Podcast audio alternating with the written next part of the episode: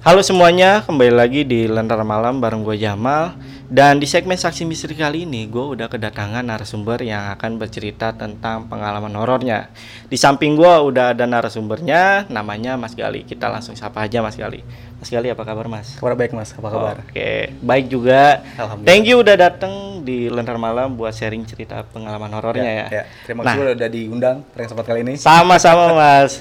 Nah, sebelum kita masuk ke cerita Hmm. nih Mas, Mas Gali, boleh kasih tahu ke teman-teman sosial medianya Mas? Oke, eh, untuk teman-teman mungkin yang pengen mampir ke sosial media saya ada di Twitter, namanya itu GLH Nata Sasmita. Oke, itu tadi ya. Dan linknya gue taruh di deskripsi. Karena kita tuh ngundang Mas Gali itu memang ketika saat membaca Twitter tuh Mas. Oh gitu. Iya kan. Akhirnya tim kita tuh ngundang Mas Iya, Gali. iya. Eh, Buat teman-teman kalau mau baca tentang tulisannya Mas Gali, teman-teman langsung aja mampir ke Twitternya Mas Gali. Linknya gue taruh di deskripsi. Mas, kita masuk ke cerita nih Mas. Boleh? Ini Mas Gali ini bakal cerita tentang pengalaman dia pada saat di kantor lama ya Mas ya. Ya, di kantor yang lama. Tepatnya di daerah Tangerang ya Mas Ya, ya. di Tangerang. Nah itu dia bakal ceritain tentang salah satu OB yang ternyata itu OB-nya ya udah bunuh diri. Jadi buat teman-teman yang pengen tahu cerita lengkapnya dari Mas Gali, teman-teman tonton sampai habis. Nah, Mas, boleh kasih sedikit kisi-kisinya gak Mas? Kisi-kisi aja. Kisi-kisi ya. Iya. Jadi seperti yang tadi Mas Jamal bilang, Mm-mm. Jadi di kantor yang lama saya itu pada tahun 2014 sering ketemu dengan OB yang namanya inisial dulu aja kali ya. Inisial dulu namanya aja. inisialnya I ya kan. Saya ketemu dia tuh selalu di Sabtu Minggu pas saya kerja shifting. Tapi di Senin sampai Jumat saya nggak pernah ketemu dia. Oke. Jadi teman-teman yang penasaran teror apa aja, karena nggak cuman si OB-nya Iya, aja ya iya, yang neror iya, Mas iya. Gali ya. Betul, betul. Jadi ada teror lain nih. Jadi buat teman-teman yang penasaran tonton sampai habis. Ya udah, daripada kelamaan openingnya, Mas Gali udah siap cerita? Siap, siap, siap banget. Oke, dan sebelum teman-teman dengerin cerita Mas Gali seperti biasa, teman-teman saksiin dulu ya berikut ini.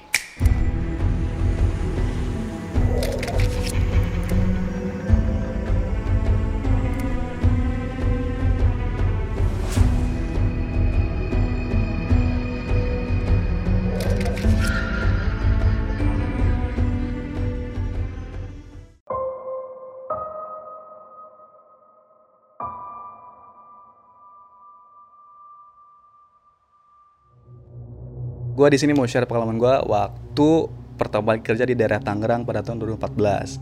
Mungkin teman-teman semua kalau saat ini melihat daerah Tangerang entah itu BSD ataupun Bintor itu sebuah daerah yang mandiri. Banyak banget apartemen, kemudian perusahaan di situ, infrastruktur sudah jalan. Kita sudah disediakan apa pun yang ada di Tangerang dan kita nggak perlu lagi ke luar Tangerang. Tapi mungkin kalau teman-teman tahu dari sejarahnya dari tahun 2006 ke bawah, daerah Tangerang itu merupakan salah satu kebun karet, kebun karet, which is itu belum banyak banget penghuni sampai sekarang, masih sepi. Dan saya dengar juga dari orang sekitar bahwa kebun karet itu adalah tempat mungkin orang-orang ataupun orang yang punya kemampuan khusus untuk buang jin. Dalam artian adalah buang setan. Jadi di dari mana-mana tuh dari Jakarta dari Bandung dari apa pun biasa dibuang ke Tangerang entah itu dia buang jin ataupun buang setan ataupun dia buang mustika di situ karena sampai sekarang banyak banget ada mustika di wilayah Tangerang. Eh, waktu itu saya bekerja di salah satu perusahaan real estate di Tangerang. Kemudian selayaknya karyawan baru nih, saya harus menyesuaikan dengan lingkungan yang ada. Tapi pas awal-awal saya masuk ke kantor itu hawanya udah beda banget. Udah panas di situ hawanya. Mungkin saya pikir wah Tangerang mungkin termasuk wilayah yang lebih panas daripada Jakarta mungkin ya. Tapi panasnya beda deh. Beda banget. Bener-bener panasnya tuh bikin kita lebih emosi, bikin kita lebih gak nyaman di situ panas ya. Tapi saya nggak mau pedulikan masalah yang saya alamin itu. Saya pikir toh saya sini buat kerja, ngapain saya mikirin masalah itu kan. Nah kemudian di minggu-minggu pertama sampai satu bulan ke depan itu saya diteror tuh sama banyak banget hal yang sebelumnya nggak saya alamin.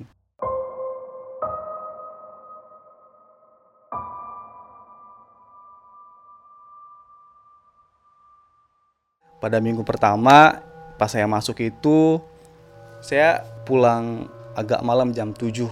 Mungkin sekitar jam 7, jam 8 lah, karena kan harus sebagai anak baru nih, harus terlihat lebih rajin lah di depan atasan kan. Sebelum pulang tuh ada break sholat isya saya turun ke bawah ngobrol-ngobrol dengan security di situ dan si pak security bilang mas jangan pulang malam-malam kalau di sini. Dia bilang jangan pulang malam-malam. Kenapa? Kan kita kalau sebagai karyawan kalau memang ada yang masih dikerjakan kenapa harus harus ditunda-tunda gitu kan?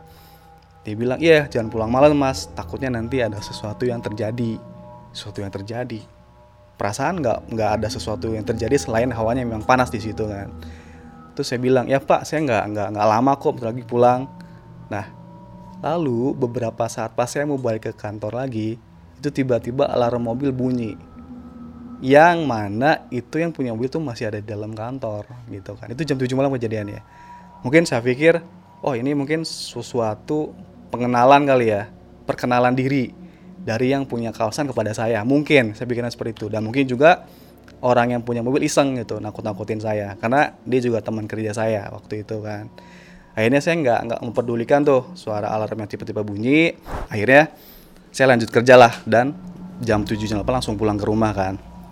Nah, kemudian di tempat saya itu kerjanya kadang shifting, kadang enggak gitu. Nah, waktu itu saya ke bagian shifting yang mana yang mengharuskan setiap hari Sabtu ataupun Minggu masuk untuk kerja gitu kan. Itu itu random sistemnya.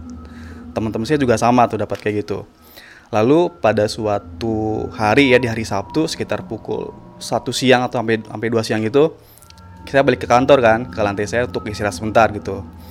Lalu tiba-tiba dari arah pantry ada ada ada, yang datang tuh. Dari arah pantry yang datang terus dia bilang Mas Gali mau saya buatin kopi nggak langsung saya kaget waktu itu karena saya yakin itu di lantai itu cuma ada saya doang kan.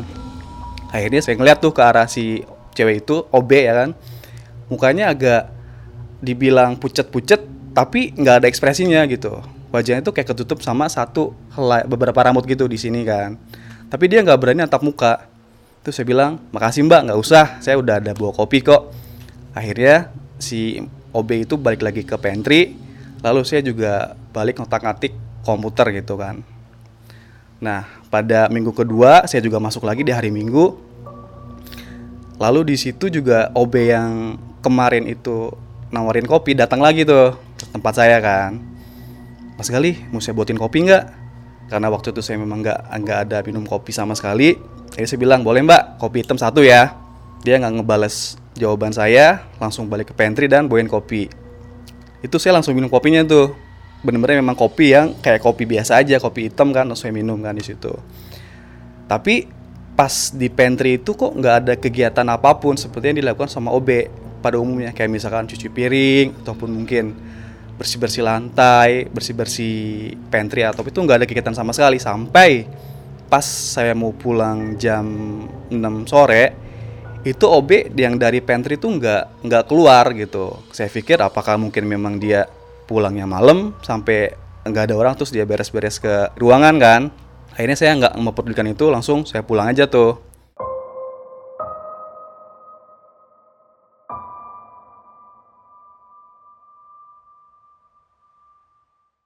Sampai pada suatu malam saya juga harus pulang malam juga.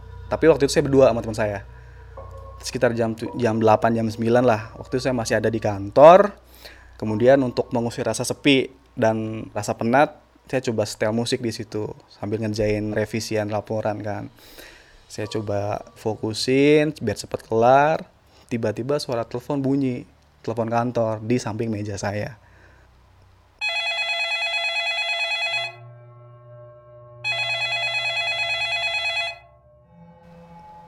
Kemudian saya pikir adalah gimana bisa suara telepon kantor bunyi karena itu harusnya disambungkan dari resepsionis. Baru bisa kita terima kan. Sementara jam 9 malam itu udah nggak ada kegiatan di resepsionis.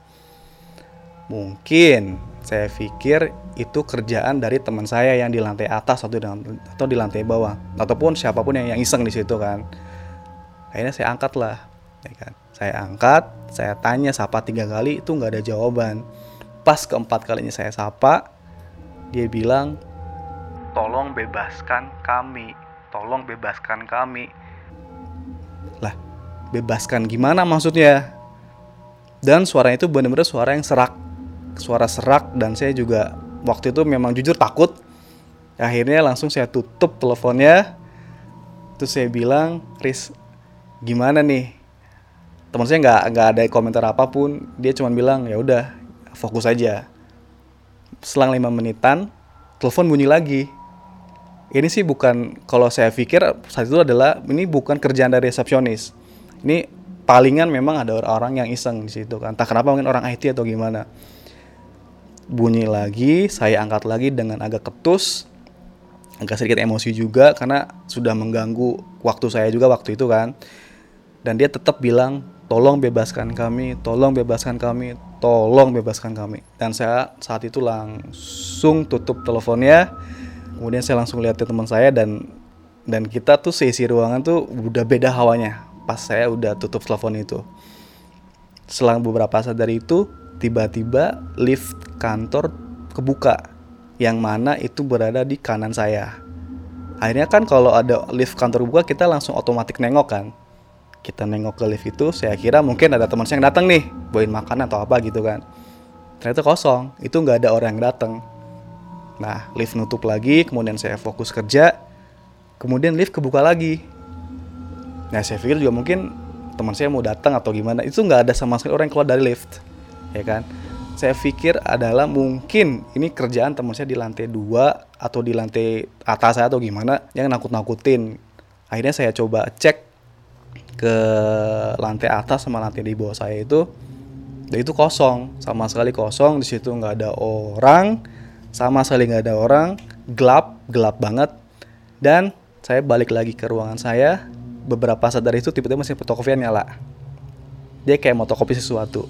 Padahal saya dan teman saya tuh berdampingan mejanya dan mesin fotokopi dekat pantry dia itu nggak mungkin kalau tiba-tiba nyala kalau misalnya nggak ada yang mencet tombol power untuk ngefotokopi itu nggak mungkin sama sekali nah saat itu juga saya bilang sama teman saya adalah untuk cepet-cepet pergi dari ruangan karena situasinya udah nggak kondusif udah bau bunga kantil di situ. Pokoknya ruangan tuh bau banget di situ.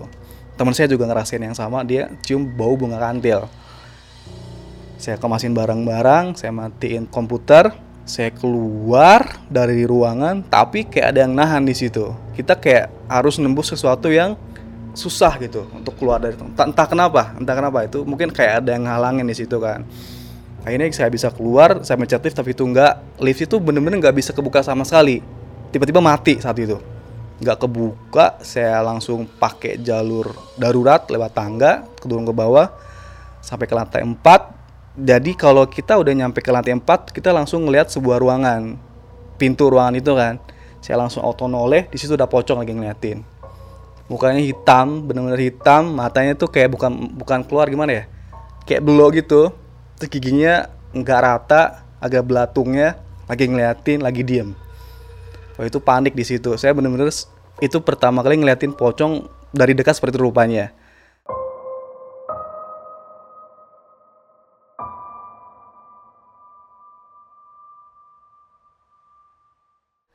Ayan turun ke lantai tiga masih ngeliatin pocong juga di situ. Dia masih ada dengan wajah yang sama muka yang hitam sedikit tengkorak gigi yang nggak rata mata yang kayak kebelok gitu. Terus ada belatungnya. Di lantai dua juga sama saya ngeliatin ada pocong itu masih ada pocong tuh di lantai dua tuh di pintu masuk ke ke ruangan. Sampai ke lantai satu di situ ada kursi buat customers. Saya ngeliat ada nenek-nenek di situ. Nenek-nenek lagi senyum pakai kemben diikat kepalanya warna putih rambutnya dia senyum ngeliatin tapi mukanya hancur. Di situ saya sempat agak jatuh tuh. Tapi maksain diri buat keluar dari gedung sampai ngos-ngosan dan security bilang mas kenapa mas? Kok ngos-ngosan gitu? Jatuh lagi kan? Langsung saya bilang pak di gedung itu banyak hantunya. Saya ngeliat di lobi ada nenek-nenek lagi duduk di lantai tiga ada pocong di dua ada pocong di satu ada pocong di lantai saya juga banyak banget hantu pak saya bilang kayak gitu kan langsung sih pokoknya bisikin saya Mas kan sih udah bilang jangan pulang malam-malam kalau di sini. Akhirnya saya nggak mempedulikan omongan si security, langsung saat itu saya pulang ke rumah. Lalu beberapa hari setelahnya iseng lah uh, ngecek ke ruangannya General Affair ke bagian peralatan kan. Terus saya bilang ke teman saya kan, eh saya gue mau lihat dong CCTV kejadian pada malam ini jam sini kira-kira ada apa ya. Teman saya agak bingung tuh, kok kenapa nih tiba-tiba nyanyiin CCTV? Ya saya bilang ya, ya gue penasaran aja gitu apa ada apa aja sih yang yang di CCTV itu pas malam waktu itu gue lembur. Pasti setel itu CCTV di dalam ruangan itu tuh penuh banget banyak orang, banyak orang di situ, ya kan di fotokopian yang waktu itu nyala itu ada anak kecil lagi mainin fotokopi. Terus di depan pintu keluar ruangan itu itu ada genderuwo tinggi banget dertaring rambutnya panjang lagi ngejagain kita seolah-olah kita nggak boleh keluar. Di dalam lift juga ada pocong. Kemudian banyak banget di satu ruangan itu ada kuntil anak ada banyak deh pokoknya rame banget di situ. Saya juga nggak nyangka kok bisa kelihatannya pasti CCTV nih gitu kan. Dan itu beberapa hari setelahnya langsung viral di kantor. Karena ya itu mungkin pertama kalinya kejadian di kantor seperti itu gitu kan. Nah, terus nggak sampai di situ saya juga dapat teror lagi dari OB yang yang yang sebelumnya saya cerita si namanya Mbak Isaya. Ya Mbak Isaya ini OB di kantor saya waktu itu tapi saya hanya ngelihatnya itu pas Sabtu dan Minggu aja pas saya lembur tuh Sabtu dan Minggu saya masuk, dia ada nawarin kopi dan sebagainya. Tapi entah kenapa muka dia tuh pucat. Pucat dia selalu seperti itu. Pucat, wanginya tuh kayak wangi bunga kantil deh itu. Kantil tuh mungkin kayak bunga melati kali ya, nggak beda juga sama kayak bunga melati itu. Pasti wangi itu terus di ruangan itu kalau kalau pas dia datang.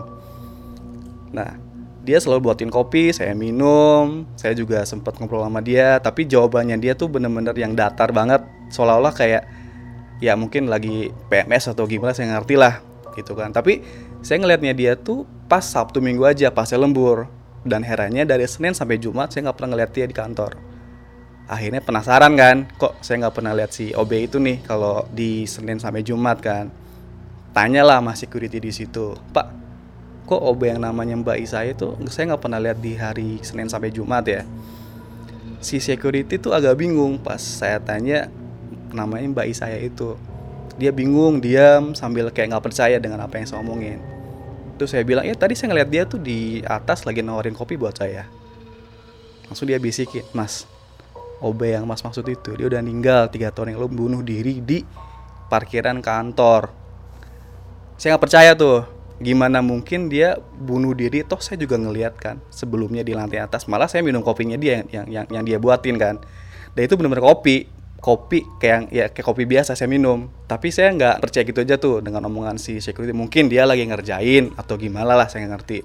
Akhirnya pas hari kerja sekitar jam 7 jam 8 saya memberanikan diri untuk datang ke parkiran kantor itu yang katanya serem. Saya gak percaya tuh ya kan? Saya datengin jam 7 jam 8 lah. Saat itu memang masih ada yang parkir di situ motor-motor. Tapi di komplek kantor itu udah sepi jam 7 jam 8 pas saya mau masuk gelap. Itu tuh bener gelap banget nggak ada penerangan umum di situ. Di pojokan itu ada genset gede. Nah pas saya masuk ke parkiran di genset itu saya fokusin mata tiba-tiba ada orang di situ. Wah mungkin itu yang jaga kali ya security. Tapi kok dia nggak pakai baju orang itu. Dia nggak pakai baju dia cuma pakai celana doang rambutnya panjang matanya warna merah lagi ngeliatin dengan rasa kayak marah gitu kan. Saya fokusin lagi makin jelas mukanya makin kelihatan wah ini sih bukan orang saya pikir kan. Langsung pada saat itu setelah saya ngeliat di depan genset itu ada mungkin bisa dibilang genderuwo lah ya langsung kayak dikasih flashback kejadian pada saat beberapa tahun yang lalu. Itu tuh sebenarnya tempat apa. Jadi si parkiran itu adalah dulu kebun karet. Kalau di daerah Tangerang itu terkenal banyak banget kebun karet yang dibebasin untuk jadi perumahan-perumahan sampai sekarang. Dalam masa pembebasan itu, itu tuh banyak banget menelan korban jiwa. Ataupun memang disengaja yang dikuburkan di situ dan banyak banget kuburan-kuburan di situ tuh yang bisa dibilang belum tuntas. Ada beberapa yang harus diangkat sebenarnya, tapi entah kenapa itu kelewat. Saya nggak tahu kenapa, ya kan? Dan yang saya lihat di situ banyak banget anak-anak yang lari-lari dan itu anak-anak ada yang pas saya lagi uh, lihat CCTV itu ada di situ. Terus juga saya lihat si OB itu lagi gantung diri di situ di dekat tembok sebelah kiri dia gantung diri dan tapi saya nggak tahu penyebab dia gantung diri itu kenapa nah sampai sekarang sampai saya pindah dari kantor yang lama itu itu masih banget kedatangan makhluk-makhluk yang memang domisili di situ ke tempat saya sampai sekarang. Gitu. Dan saya juga mikirnya adalah ya saya nggak ada masalah apa pun dengan mereka. Mungkin pas dulu saya datang ke situ saya mengganggu atau gimana tapi tetap mereka tetap selalu datang ke tempat saya waktu, sampai sekarang gitu. Dan kuburan yang memang masih ada di dalam yang udah dijadiin parkiran motor itu itu sampai sekarang nggak pernah diungkit kembali dan itu tiba-tiba seolah-olah ya udah tutup mata aja seolah nggak terjadi apa pun. Tapi ternyata itu menjadi penyebab lingkungan kantor saya itu menjadi panas dalam tanda kutip. Panas dalam artian dari segi manajemen ataupun lingkungan atau customers di situ merasa nggak enak sama itu nggak stabil areanya di sekitaran kantor saya. Karena karena ada itu karena ada sesuatu yang belum terbebaskan.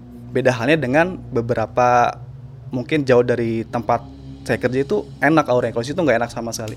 Dan itu ngaruh sampai sekarang sampai pas saya keluar dari kantor itu. Mungkin itu aja yang bisa saya share pada kesempatan kali ini mengenai pengalaman yang saya alamin waktu saya kerja di kantor yang lama. Dan sampai saat ini juga saya masih sering ketemu sama mereka di tempat saya yang baru. Seperti itu. Semoga dapat menghibur uh, kalian semua. Terima kasih Oke itu tadi cerita dari Mas Gali Mas Gali terima kasih udah sharing pengalaman horornya di Lentera Malam Terima kasih juga telah diundang. Jadi kapan-kapan kalau misalkan kita undang lagi nggak kapok ya mas ya? Boleh. Boleh. Dengan senang hati saya akan datang. Oke. Oke mas sekarang kita masuk ke sesi tanya jawab tentang cerita yang tadi dibawain nama Mas Galin. Ya. Nah pertanyaan yang pertama nih, ini kan OB yang dikatakan uh, neror Mas Gali ini namanya Isaya. Iya Isaya. Dia tahu dari mana nama lu ya? Nah itu dia tuh. Jadi dia pas pertama kali gue ketemu tuh mm. di hari pertama dia memperkenalkan dia dengan nama Isaya. Mm -mm. Saya tanya Mbak namanya siapa? Isaya. Udah gitu doang. Mm. Tapi dia tahu nama saya. Aneh. Iya kagak tahu tuh maksudnya kayak uh. gimana ceritanya dia bisa tahu. Mm, mm, bener, Padahal baru pertama kali ketemu pada saat itu juga itu. Dan lu belum sempat ngomong? Belum. Kalaupun memang kita komunikasi, itu dia jawabannya cuman sedikit banget dan mm. seadanya. Mm Kayak misalnya Mbak tinggal di mana? Mm Di kampung sana Mas. Gitu. Mm Mbak udah berkeluarga? Belum Mas. Gitu. Cuman kayak gitu-gitu doang. Sepatah kata. Sepatah kata doang. Dia nggak ada kalimat yang panjang dan mm. saya ngeri kok dia bisa tahu nama saya gimana gitu. Nah itu tuhan itu. nah kalau untuk teman-teman lu yang lain yeah. itu pernah ketemu sosok ini juga gak? Ya. Yeah. Kalau teman-teman gue yang lain sih nggak pernah ketemu si Isaya ini. Mm jadi kalaupun mereka masuk di Sabtu Minggu itu biasanya ada OB lain. Oh, yang nanganin mereka. Iya, nah. gitu. Bukan si Isaya, tapi hmm. entah kenapa pas gua masuk sama Isaya terus ketemunya hmm. gitu. Sementara sama OB yang lain nggak pernah ketemu. Oh. Dan OB yang teman-teman sering ketemu itu gue tahu di Sab di uh, Senin sampai Jumat tuh pasti ada. Iya iya. iya. Ya, uh, itu pasti ada di Sabtu Minggu dia juga ada. Mm, mm, Tapi saya ini nggak ada sih. Saya tuh dia ada cuman pas gua masuk doang. Sabtu Minggu ya. Iya. Mungkin karena kalau Sabtu Minggu yang ini kan kayak shifting ya, ya. shifting shifting hmm. random ya yang ya, lo bilang. Betul. Itu yang masuk dikit kali ya? Iya, yang masuk dikit sih. Jadi satu lantai itu biasa cuma satu orang, dua -hmm. orang -hmm. gitu. -hmm. Dan kalau pas gue masuk pun pernah berdua waktu itu. Mm. Tapi teman gue juga nggak ngelihatnya tuh bukan bukan si saya beda, OB-nya itu beda gitu. Dia ngelihatnya sosok yang memang sering dia lihat di hari kerja. Oh. Gitu. Dan gue ngelihat dia sebagai saya. Waduh, mengerikan juga. Nah, ini lu bisa dibilang ini gak sih sensitif atau atau lu punya memang punya? Ya, bukan sensitif dan memang punya juga. Oh, lu bisa ya, juga ya, betul. bisa melihat ya. Betul. Uh, lu ada share sedikit gak cerita? Apalagi ini waktu ini sebenarnya Mas Gali ini tadi sebelum kita syuting ya, hmm. itu cerita tentang ini ya Mas ya apa? Kilometer 9 Iya, kelas Tujuh. 97 di 97. Cipularang. Coba ceritain sedikit mas Ya, teman-teman. Jadi waktu itu saya lupa lagi tahun berapa, mungkin tahun 2018 lah ya. Eh, Saya harus ke Bandung dari Jakarta. Ada karena hari Sabtunya itu ada teman saya yang nikah. Saya nyetir sendiri malam-malam tuh. Kemudian nyampe di kilometer sebelum 97 99 pokoknya sebelum sampai 97 tuh udah ngerasa beda hawanya. Jadi kalau misalnya dari Kerawang tuh masuk ke Purbalenyi itu kan gelap tuh. Waktu itu belum ada tol di situ, belum ada gerbang tol. Gerbang tol masih di Cikarang. Nah, pas mau masuk Purbalenyi itu udah kerasa beda hawanya. Sampai mau ke 97, saya lihat di kaca belakang spion mobil tuh. Kok ada orang yang numpang di belakang nih gitu kan. Karena saya berangkat sendiri dan nggak mungkin tiba-tiba ada orang yang masuk. Ini pasti bukan orang kan kalau begitu kan. Akhirnya saya parkir dulu di bahu jalan. Terus saya tanya, kenapa ada apa? Dia bilang tolong bantu saya. Saya nggak bisa bantu anda, saya bilang gitu kan. Kita beda nih, udah beda banget dunianya. Dan dia nggak, dan dia nggak mau pergi sampai jam 4 subuh pas azan dia baru pergi. Hmm, Oke, jadi gue kan beberapa kali didatengin narsum ya. Iya. Nah itu kalau misalkan dari cerita-cerita mereka di belakang kamera itu memang kalau orang yang punya kelebihan itu biasanya suka dititipin sama yang si sosok-sosok iya. gaib ini. Iya, Jadi kayak tolong sampein pesan Iya, atau betul, segala betul, sesuatu betul, atau betul. nolong mereka. Iya, oh. Makanya tadi gue sempat bilang eh, Mas Gali ini punya kelebihan atau enggak Ah. gitu. Ternyata memang ya itu ada buktinya punya kelebihan dan pernah kejadian yang di tol. Iya, di kalau KM 97. Oke. Oke Mas, ini pertanyaan berikutnya ini masih terkait juga sama yang kelebihan Mas punya nih. Hmm. Soal yang lu angkat telepon nih. Ya, Pas angkat telepon kan dia bilang tolong bebaskan kamu. bebaskan kami. Iya. Nah itu suaranya itu sendiri kah atau rame? Karena kami itu kan bahasa ininya kan majemuk iya. kayak rame-rame. Iya, gitu. oke. Pada malam itu saya mendengarnya itu cuma sendiri doang. Mm-mm. Sendiri, agak serak suaranya, terus terputus-putus. Gitu. Mungkin itu kayak ada presentasi yang ada di sekitaran situ. Saya pikir seperti itu sih. Oh. Tapi lu paham nggak apa yang mereka maksud itu? Tolong bebaskan kami. Enggak, enggak. Waktu itu gue sama sekali nggak paham Mm-mm. apa yang mereka maksud. Mungkin Mm-mm. gue mikirnya adalah itu teman-teman gue yang lagi ngerjain gitu. Mungkin. Oh. Oke, gue mikirnya adalah ada, ada orang iseng. Mm-mm. Karena nggak kepikiran ke situ. Oke. oke. Gitu. Oke. Nah, yang selanjutnya ini yang lebih menarik lagi, ini ternyata pas lo lihat di CCTV itu kelihatan semua. Iya, betul. Teman-teman lo yang lain lihat juga gak di Nah, CCTV itu? Oke, waktu itu sih gue bilang ke orang GA kan, Mm-mm. ke General Affair, gue bilang untuk nggak di blow up masalah Oh. itu gitu, karena takutnya itu mungkin manajemen nggak nggak seneng Mm-mm. walaupun di blow up. Jadi hanya sedikit orang yang tahu gitu Mm-mm. masalah yang gue lihat di CCTV itu. Oh, Jadi bener-bener nggak nggak di blow up ke publik. Nggak di blow up. Iya. Tapi yang lu yang lihat itu cuma lo atau ada lagi? Ada gua terus orang GA terus si yang waktu pas lembur sama gua tuh. Oh, Nah, dia yang lihat. Ini ngeliat juga. Ya, karena dia juga dia ngeliat ya pada Iya. saat kejadian apa lu ketemu pocong Iya, segala macam iya, ya. iya. Tapi dia nggak dia nggak ketemu nenek-nenek yang, di- yang di lobi. Oh, Dia nggak ngeliat nenek-nenek itu. dia nggak ngeliat. Iya. Oh, Dia dia lihatnya di kosong ada apa-apa di lobi itu. Cuman gue liat, gua doang yang lihat ada nenek-nenek di situ. Mukanya pucet, hancur, lagi ngeliatin senyum pula. hmm. Nah, Kalau feeling lu yang nelpon itu sosok apa? Pocong kah? Kan itu tadi lu sempat bilang banyak. nenek-nenek sih gue pikir. Tapi suara laki. Cewek. Oh, memang cewek. Cewek. Serak tapi. Serak, serak. Gua gua rasa sih nenek-nenek yang emang ketemu di lobi. Oh, dia mampir ke meja resepsionis kali ya. Karena dia senyum waktu itu. Meskipun mukanya hancur. Oke, oke. Gua gua rasa sih nenek-nenek ya. Feeling Iya. gua seperti itu. Oke, serem banget sih. Nah, ini terkait soal bayi saya lagi nih. Ya. Nah, bayi saya itu eh, memang selalu ada di lantai 5 nih, Mas. Hmm. Jadi gue ngelihatnya dia tuh selalu ada di lantai 5 Mm-mm. Kalau di lantai 4, di lantai 3, 2 tuh gue nggak pernah lihat dia. Nggak pernah lihat. Nah, dia selalu ada di pantry di lantai 5 di situ. Kenapa lu penasaran pengen tahu dia? Karena gue cuman bisa ngeliat dia di Sabtu Minggu aja nih. Mm, mm, mm. Gue cuma bisa ngeliat dia Sabtu Minggu, di Senin sampai Jumat gue nggak bisa ngeliat dia. Mm. Terus gue penasaran dan atas dasar itu sih, atas gue penasaran kok gue nggak pernah ngeliat dia di Sabtu Minggu. Eh sorry di Senin sampai Jumat. Oke, oke. Kenapa cuman gue gue doang yang lihat dia di Sabtu Minggu? Teman-teman gue yang masuk di Sabtu Minggu nggak bisa ngeliat kenapa gitu. Oh. Total si Isa ya nyamperin lo nih Iya. atau apa? Ya nyamperin lo itu berapa hari? Kalau dihitung-hitung dari pas pertama kali masuk tuh hampir 2 tahun.